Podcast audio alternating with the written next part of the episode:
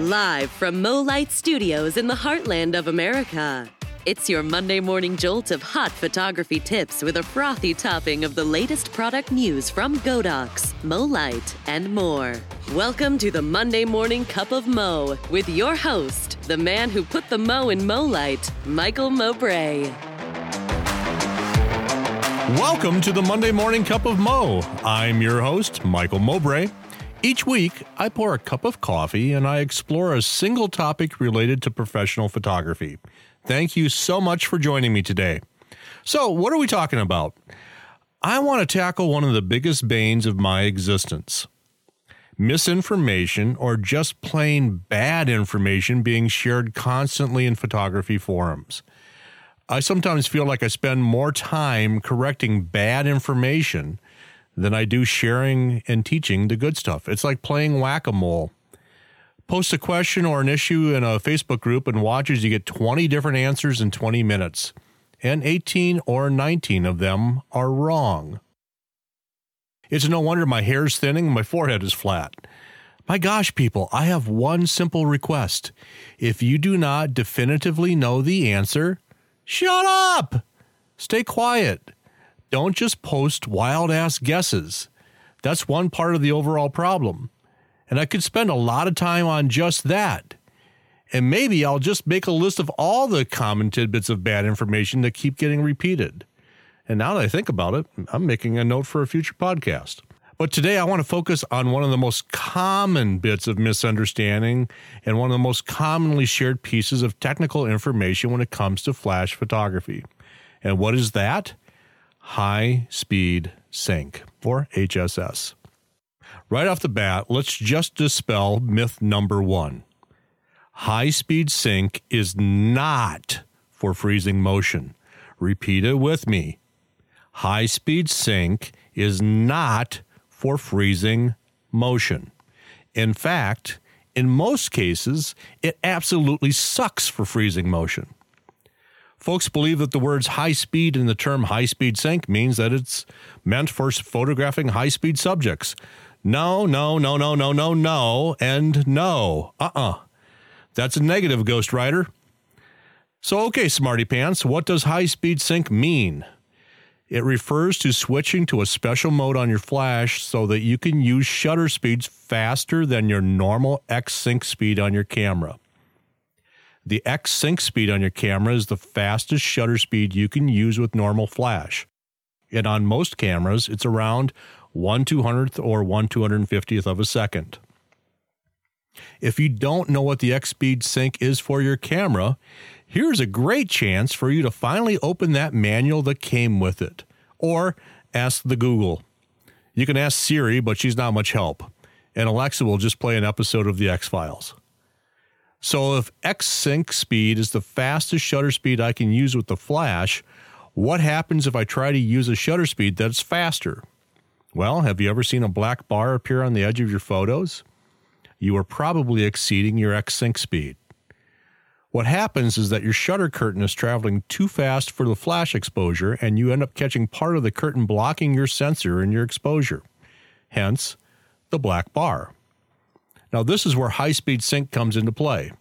In normal sync, your flash fires once and dissipates. Boosh, done. Which is great up to 1 200th of a second. Once you go faster than that on your shutter speed, you need to engage high speed sync. Instead of firing once, your flash instead pulses at 30,000 plus times per second. It's so fast that you can't see the pulsing. The result, however, is that your flash acts like a continuous light source.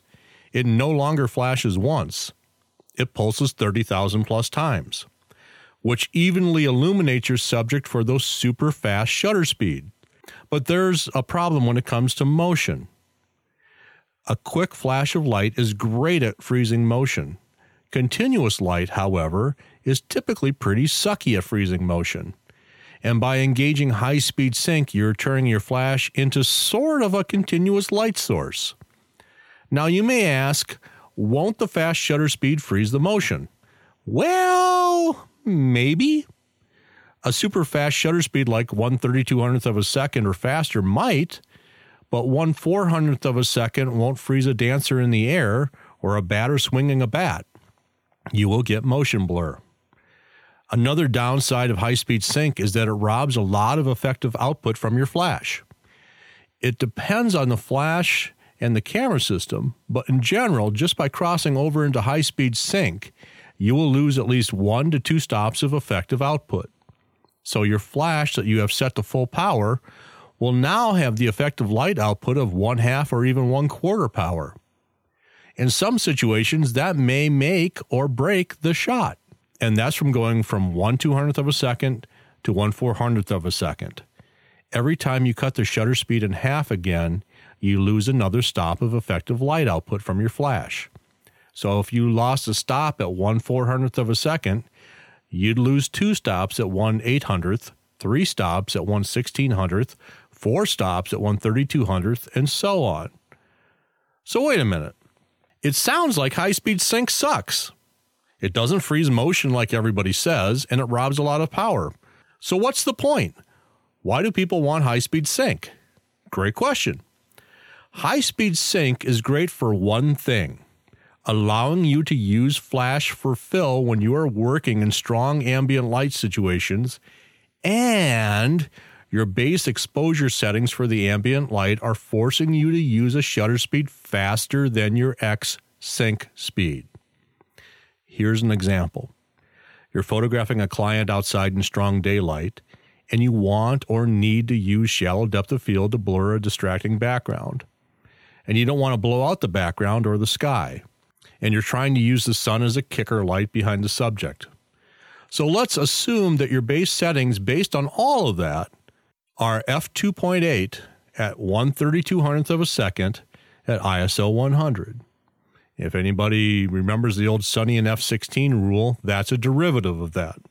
F28, 1 3200th of a second at ISO 100. That will give you the look that you want for your background. It's going to be properly exposed or maybe even slightly underexposed, just depending on how much ambient light you have. But now you need to create some light in your subject's eyes and create a nice, pleasing light pattern on the face. That's where high speed sync flash comes into play.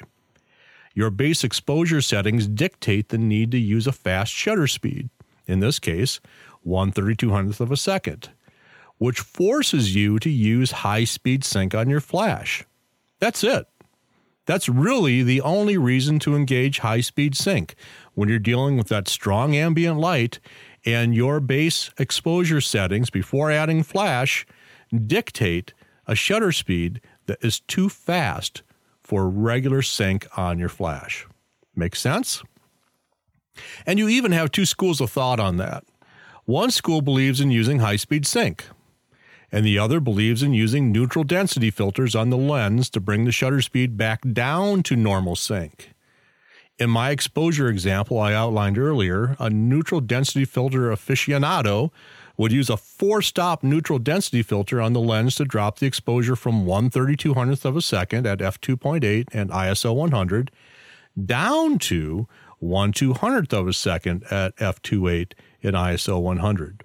Then they could use the flash in normal mode and not worry about the power loss associated with high speed sync, which is a totally valid workflow for some. For me, I don't like neutral density filters for the type of work I do. It slows me down, number one. Number two, I've had difficulty grabbing focus when using a four stop neutral density filter. And number three, I don't like putting $150 filters or $100 filters or however much they are on a two or $3,000 high end lens. I prefer to flip on high speed sync. And actually, I just leave it enabled on my Godox X Pro transmitter. So if my shutter speed goes past the X sync speed, it just kicks in. Otherwise, it doesn't use it. But that's just me. You have to decide what works best for you. So to recap, what is high speed sync good for? It's for when you want to shoot a wide aperture and strong ambient light, and your base exposure requires a shutter speed that is faster than your X sync speed. That's it. End of story. So, are any flashes out there that do a good job of freezing motion? Yes, many flashes can. All of the AD series of battery powered flashes from Godox do a good job of freezing motion as long as the flash is the dominant light source, meaning you are shooting in the studio or in very, very low ambient light, making the flash the primary or only source of light hitting the subject. In that scenario, a really quick flash duration called a T dot one time a really quick flash duration will do a great job of freezing motion. The best flashes in the Godox lineup for freezing motion are the QT series of AC powered strobes. And I have great news about those coming right up. Here's the latest news from Godox and MoLight. To follow up on today's topic, what flashes do a great job of freezing motion? The QT series from Godox and MoLight just got in a shipment of the brand new QT 600 version 3. The QT flashes have a speed mode that create very, very short flash durations that are excellent at freezing motion in the studio or in subdued ambient light. I've used my current QT 602 flashes to freeze dancers in midair. No blur, and the flying hair and fabric is tack sharp. And the QT series of flashes can also recycle extremely fast.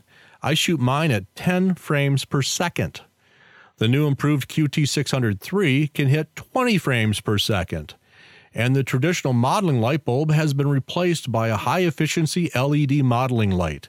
So, no more modeling bulb that sticks way out and gets in the way and gets hot as well.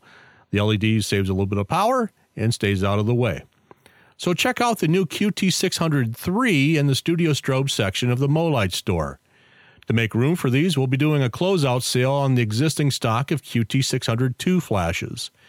Check out everything at www.gomolight.com. Thank you again for joining me for a Monday morning cup of Mo. Please subscribe and follow. I'll also be posting more information on the podcast Facebook page, so be sure to follow that as well and join the Monday Morning Cup of Mo podcast group where you can ask questions, suggest topics, and join the rest of the community as we grow this thing together. Talk to you next week.